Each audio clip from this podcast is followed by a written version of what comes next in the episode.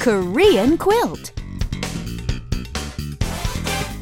And hello, everyone. It's time for That's Right, Korean Quilt. KQ, your guide to the Korean language and culture. Richard, you remember yesterday's expression, right? of course, we're driving along and we asked the person at the gas station, hey, fill her up, please.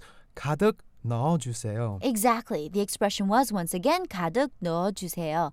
Today we're going to learn what to say when you don't want to fill it up. Instead, you want only up to a certain amount of money. For example, let's say you need only 10,000 won's worth. Then you can say 만 원어치 넣어주세요. Right, again, super useful things for the gas station. 만원 어치 넣어주세요. So we know here that 만원 means 10,000 won. And from yesterday we had 넣어 주세요, put in.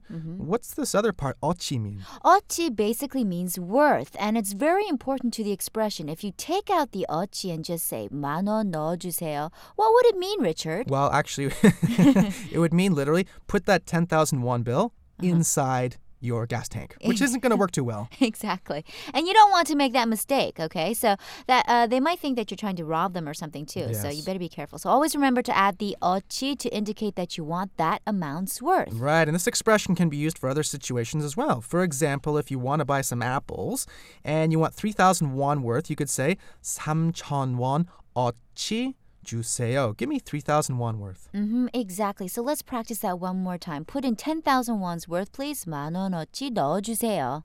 Right, so with that, we're going to say goodbye, unfortunately. Okay, goodbye, everybody. But we're going to be back tomorrow. We, Oh, yay! We'll be we back will. tomorrow. Okay, see you then. Bye. Bye bye.